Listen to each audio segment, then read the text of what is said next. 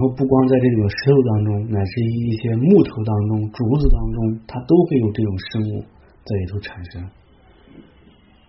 然后有一个记载的，就是说一七一七年时候就记载了，就是讲讲述他们砍了一棵大榆树的时候，发现里头有蟾蜍在这个树干的中央，距离树根四英尺的地方，然后发现了这个很多的蟾蜍。然后还有就是说这个。一八七六年的时候，他们在一个这个一棵树锯成木板之后，在这个树干的深处发现一个洞，这个洞里头有六十八只小蟾蜍，每一个的头和葡萄差不多大，都是呈这个淡棕色，接近黄色，而且非常健康，而且还到处蹦跶，蹦来蹦去的。后来他们就国外人是确实喜欢做这种实验，然后他们就用这个，哎，他怎么发现的？他们就抓一些蟾蜍过来，然后把它放在一个密封的容器当中，哎，这个过不了多久全都死掉了。但是说在树长的那些蟾蜍，它为什么能活？因为他们自己，因为国外是要通过各种科学去验证，但是他们就不知道这个是共业，所以那种孤独地，在这个。过去啊，你看很多高僧大德当中，他就是具备神通，他就可以看到这个石头里头都还有这种蟾蜍，他就会念经啊，去给他超度啊什么的。包括我们以前在雅青的时候，上师也告诉我们，说有很多孤独地狱的众生，他都会转身，比如说转身到火里头，每一次生火的时候，那孤独地狱众生就要经历一次生死。在藏地的话，他们每次生火呀，总会。你在这个火里头烧一点糌粑粉，或者念了念一点那个观音心咒，哎，然后去加持啊，去超度啊。因为我们不知道这个身边哪一个角落当中是有这种孤独地狱的众生。你看，有的说是转身在什么这个门缝当中啊，然后门一开一合的时候，自己就感受这个无量的痛苦，因为跟我们完全不是在一个维度当中啊，不是在一个维度当中，所以的话，就就就没有办法。就没有办法去体会到这些，嗯，所以在这个高僧大德他自己的话，就把这只青蛙在这个树当中就就就就就超度掉了，嗯，所以后来到了这个阿底峡尊者来到藏地以后的话，那正好经过那户人家，发现了这个上面有梵文写的诗，而且这个笔记的话就跟那个他的上师美德加纳尊者非常相似。然后还到处打听，得知到这个上师曾经来到这里，而且但是整日被人一时的去放牧，啊，没有得到这个正法广广利有情的这个事情之后，真的就非常的感慨万分，说：“哎呀，你们这个藏人的这个福报实在太浅薄了，在我们印度东西两方如穷星一般的曼智达当中，没有一个人能够胜过像美德加亮加纳这样的大师。”嗯，然后的话说，像这么一班智达的话，竟然还被当做挤牛奶的坐垫，坐着挤牛奶。说到这个时候，这个阿底家尊者的话就不仅哎情不自禁的就双手合十，泪流满面。嗯，所以，所以在这个当中，我们就知道，我们所一直导师在这个这些上师面前的话。是自己一定要有一个比较，比较虔诚的这个心。哎呀，这个真的是现在可能，如果说说的这个太像古代的啊，大家可能都受不了，内心的话都受不了，简直就要崩掉了一样，就快崩溃了一样。所以我们现在能够抑制上师这样的，起码的话，上师的汉语跟我们沟通没有任何的问题。但是我们现在可以看看，除了一些。在就是懂汉语的人非常的多，在藏地的话也是越来越慢慢的会有一些多，但是这个当中真真实具备很多正量的就不一定了，又能够具备正量，自身就开了悟的，而且又不被怀疑的，哎，就是像上师这样已经完全得到认证的，那而且汉语精通的真的是非常好。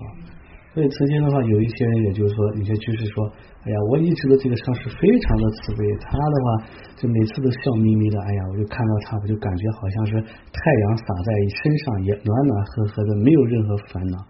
但是如果上师的话一动嘴一说话的话，说的都是藏语，自己也听不懂。所以即使呢上师特别的慈悲，有时候也没有办法跟弟子沟通，除非你跟上师这个修上师相应法，上师在禅定当中，在梦中。那是不需要你这个动意愿的，他直接就可以加持你动。但是有几个人能够入了禅定？有几个人能够在上师相应当中修的这个？就随时在梦中祈请上师，上师就可以来给你加持。要真的是修到那样，那已经很厉害了。你的禅定能够修的，能够了知到上师的这个心意的话，那你就跟上师都一模一样了，都不需要再修了，对不对？所以真的是很难很难达到。所以语言如果不通用，就特别难。像上师，像咱们上师这样的，能够跟你语言无障碍的去沟通，真的是特别的这个难得啊，真的是特别难得。所以，如果说是没有这个上师不懂这个汉语，又没有翻译的话，即使佛法很殊胜，上师的密意和智慧也很高深，可是，在末法众生完全以自力接受，那也是很难的。所以的话，在这个，在这个很多的一些高僧大德啊，真的都是这样的啊，都是这样的。我们。没有办法，高僧大德是很多，那些高僧大德来的话，只能说给你灌灌顶，然后给你加持一下，念念经，你就感觉到加持力非常的大。但是这个法义你又无从得知，就是你再次如何去移植的话，那就真的是非常的困难。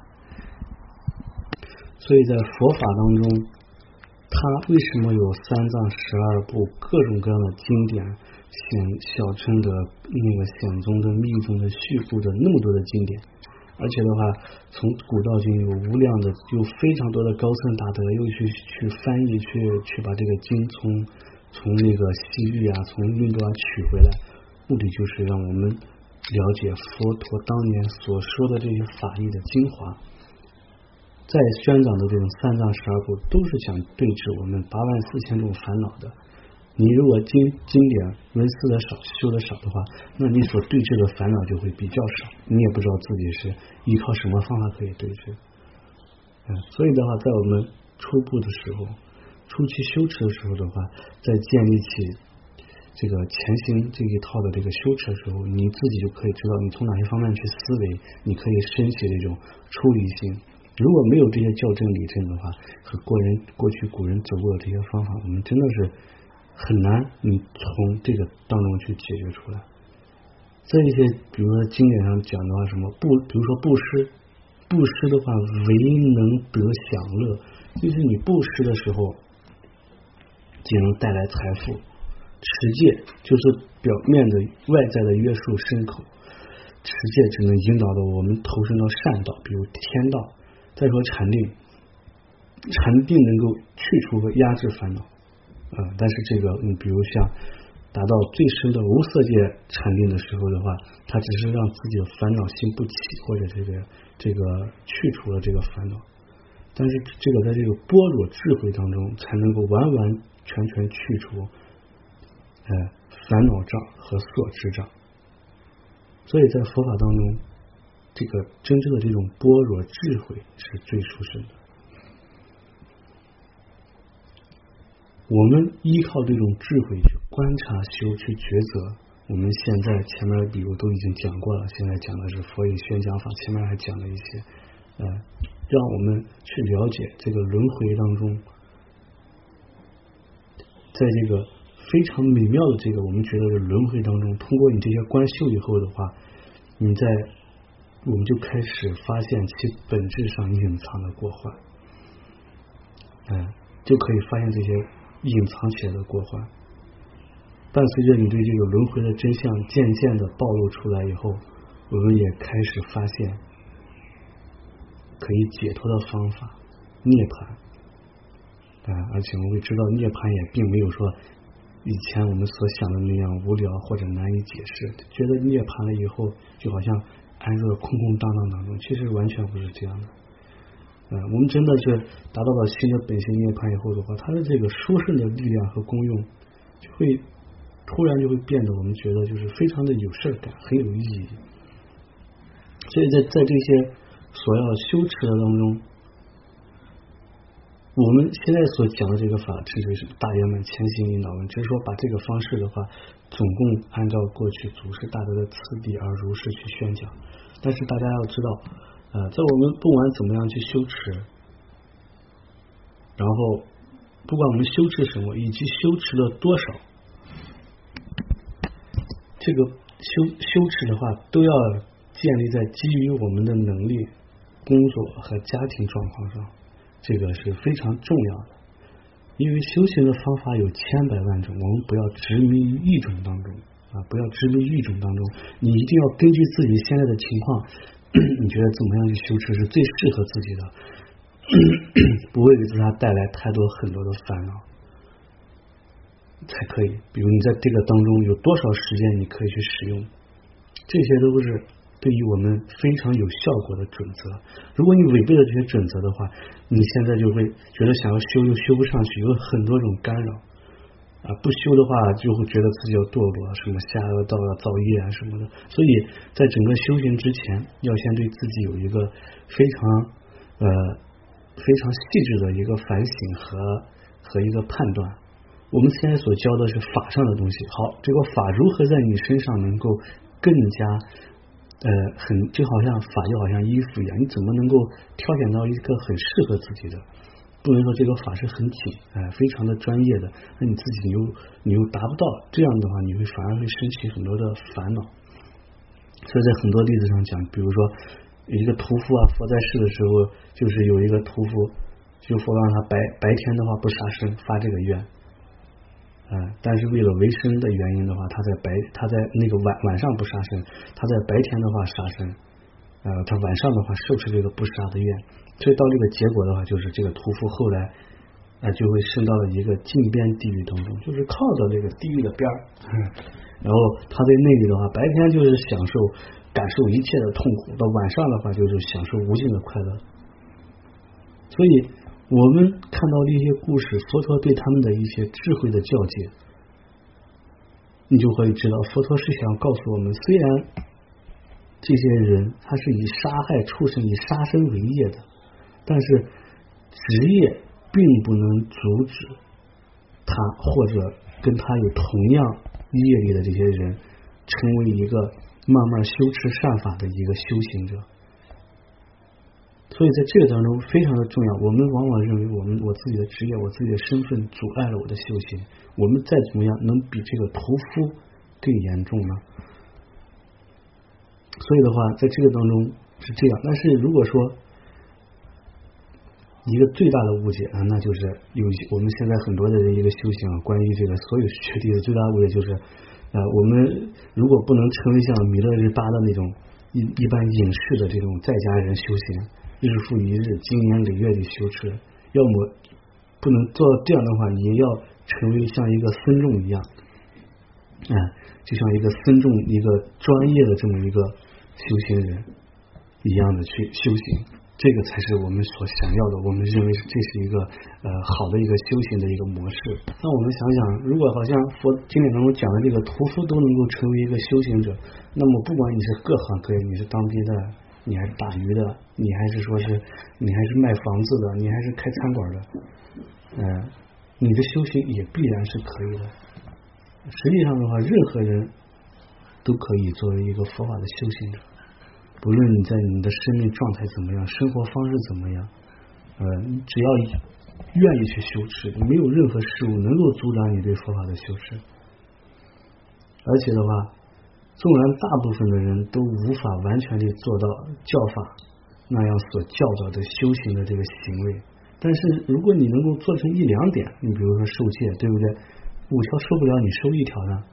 能够养成这一两个修行的这个态度，那你的这个生命当中也会有很大的不同。因此的话，一个人必定要成。一个人是否你必定要成为一个专业的修行人，在家里专业的修行，或者出家的专业的修行？或者要作为一个那些佛教徒啊，这样才能成为一个佛教徒。这个的话也并不是这样的，啊，并不是这样的。所以我们就是在这种现在这个时代，我们就是在夹缝当中去生存，然后在这个当中去寻找时机和时间。你总不可能找到一个非常完善的、非常亲近的一个环境，不可能的。但是我们不能去等。自己是什么状态，你就去怎么去修持。所以在这个这个屠夫他守完戒以后，晚上享受天赋的这个故事，其中呃，有一些面的话，那我们是需要再把它说清楚的。如果我们认为这个是佛陀要求屠夫啊夜间不杀生，啊是在认同他白天杀生，那就是我们的这个曲曲解，对于佛陀的曲解那就错了，因为这完全不是这样的。因为立下一个誓愿只是一个垫脚石，你借着这个垫脚石，你最终踏上这个垫脚石，基本上你会慢慢慢慢的朝前走。如果说没有一个开端给他，那他可能哦，我就是这么一个恶人，反正我已经做了很多恶了，那我也不差那一点点。但是你告诉他一个希望，这点根本不会让你产生任何对你现在状况有任何的。有任何的这个影响，他会觉得啊，那我有啥不能做的呢？所以，我们在这个在给别人去去传导佛法的时候，不是要求他做到多么的纯善，而是让这些纯恶当中能够有一点点善，这一点点善就是一个曙光，就是一个线，它会沿着这个慢慢慢慢发展为好的，就是这样的。我们往往的话觉得，你做不到这个纯善。那你就是恶，哎，其中间必定有一个会过渡的一个地方，比如像吃肉一样，对不对？佛陀在大乘佛教当中讲的是，你不吃肉是为了慈悯心，但是并不是说这个炒过肉的锅你都要人家洗个十八道，你才能够那个，你才能够觉得吃，这个又陷入到就是很这个就是叫叫叫叫什么这个精神洁癖，对，精神洁癖。那有一些都是这样的，稍微这个里头有一点点这个油锅呀，炒过肉的，那有些就在外头他就根本没办法吃饭。我说问他为啥没办法吃饭，他说哎呀，他们那个锅呀是炒过肉的，这个可臭了，所以没办法吃。我宁愿吃白饭。哎呀，我就觉得这个真的这个亲近度是很亲近，但是是不是亲近到有点精神洁癖的这个状态了？所以。当你所被逼迫的时候，就是苦；你有产生苦的时候，就是不对的。你一起跟人家出去吃饭的时候，你可能一顿吃白饭，两顿吃白饭可以，但是你要时间久了，你能行吗？你被这种出去的这种状态，人家跟你一起出去，这个这个这个锅的话要洗，跑到找饭店要找很久，找不到这个素的饭店，这个要告诉人家锅要洗够八道，洗三道才可以啊。这样的话，你你会被你这些行为，你会逼迫，你所逼迫的时候，你感到的就是苦，这个状态它就是一种苦。所以的话，我们不吃肉是为了慈悲众生，哎，但并不是说你要把这个就让你变成对这种。这就是种和肉这种相关的一个，就是就是很厌、很厌、很这个厌厌厌倦症，很厌烦这个症，这是不对的。我们应该更深解慈悲心，而不是厌倦，这个就就就非常的麻烦了。所以，往往正确的发心和执着的这个偏激就一线之差。你如何在这个当中去觉知，这个非常重要。所以呢，一般而言，哎。佛法都是相当宽容的，并且的话，当你踏上了佛教之路的第一步的时候，也会也要会根据自己的许可的状况而做，能做多少就做多少。这样的话也是比较如理的。如果你受了佛法的吸引以后，或者佛法教导以后，立刻立刻就因为你必须要出家，或者要要去受几百条的戒律，呃。这样的话，那就你就觉得这个，哎呦，要自己如果要做就做好，要不做的话，我就干脆不做。这样的话就就太遗憾了，你就把这个放弃的话就太遗憾了。所以这个就是次第的来，这样的话会比较好。所以在世间的话，作为一些初学佛的人，如果对自己的能够有信心，能够手持一两条这种誓言的这种戒律，那是非常好的一个开始，至少要守一条。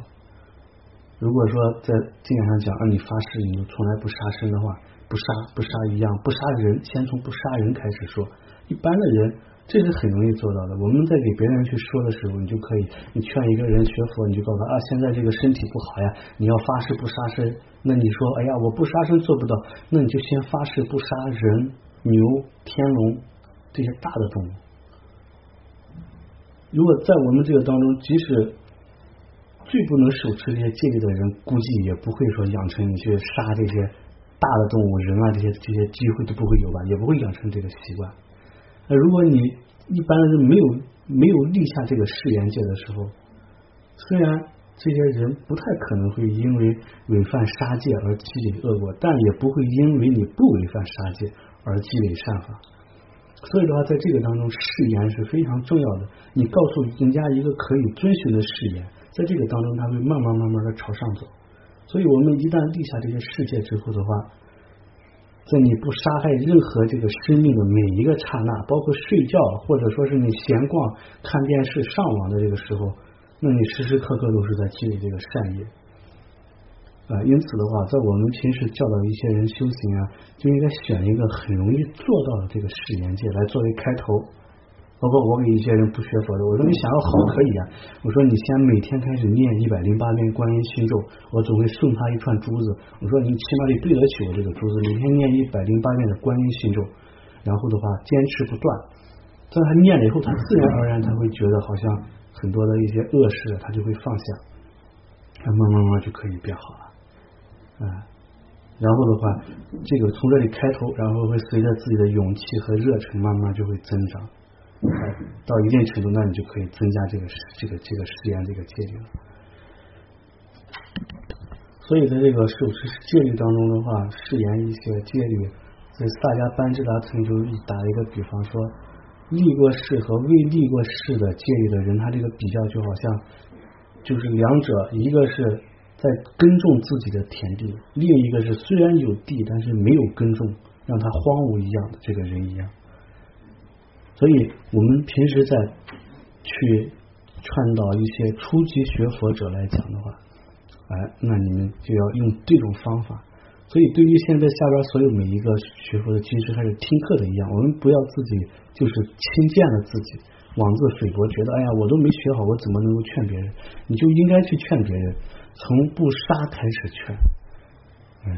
每一个人一般他都不会杀人，也不会杀天。你他身体不好，现在人是很多人身体不好，或者家庭也不好，你就告诉他这些都是杀业引起的，让他先发愿不杀一大的东西，先别杀人、天龙、畜生和鬼，呃，然后慢慢慢慢大的动物不要杀，这样慢慢慢慢他就会逐步逐步心趋于善法。所以这一点的话。那也是非常重要的，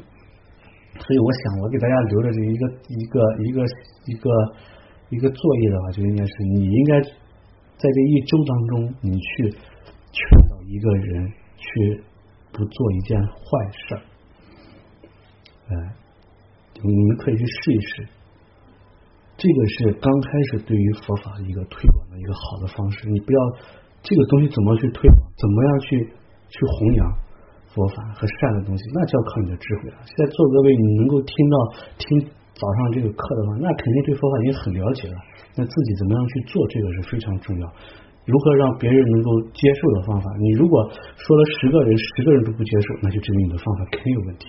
如果你说给一个人说了，哎，人家就很接受了，那就证明你这个哎跟众生的缘分就特别好。所以你们去试一试。不需要说给别人讲的什么十八层地狱啊什么的，你就现在人身体要么不好，事业要么不顺，人家都有烦恼和痛苦。人现在的话，他再不幸福，他也会相信身体健康。那你就告诉他，这个身体健康从哪里开始做？你一年当中不怎么干，不不杀生会怎么样？或者让他怎么怎么的？反正我觉得刚开始念咒的话，很多人是不愿意接受的。哎呀，反正这个就是全当一个课后的一个。小实践吧，我觉得大家学一学，听一听，不光把不不能总是把学佛法建立在这些听上边啊什么，你自己要去实践一下，看看到底能做到多少，这样才有意义。像佛所讲的一样，比如说这个《金刚经》的一句句子，哎呀，那听闻受听闻受持的话，功德无量。但是你如果把这句子去给别人去说、去弘扬、去传讲，那也是这个。这个功德比前边的话是要百千万亿倍啊！所以最终佛就讲的意思就是说，佛法在于弘扬，你要在于去告诉别人你所认知的正确见，不要认为自己觉得哎呀我没有学好，我自己都说服不了。其实你试一试啊，试一试倒是非常好的。所以呢，今天我们呀，这个呃。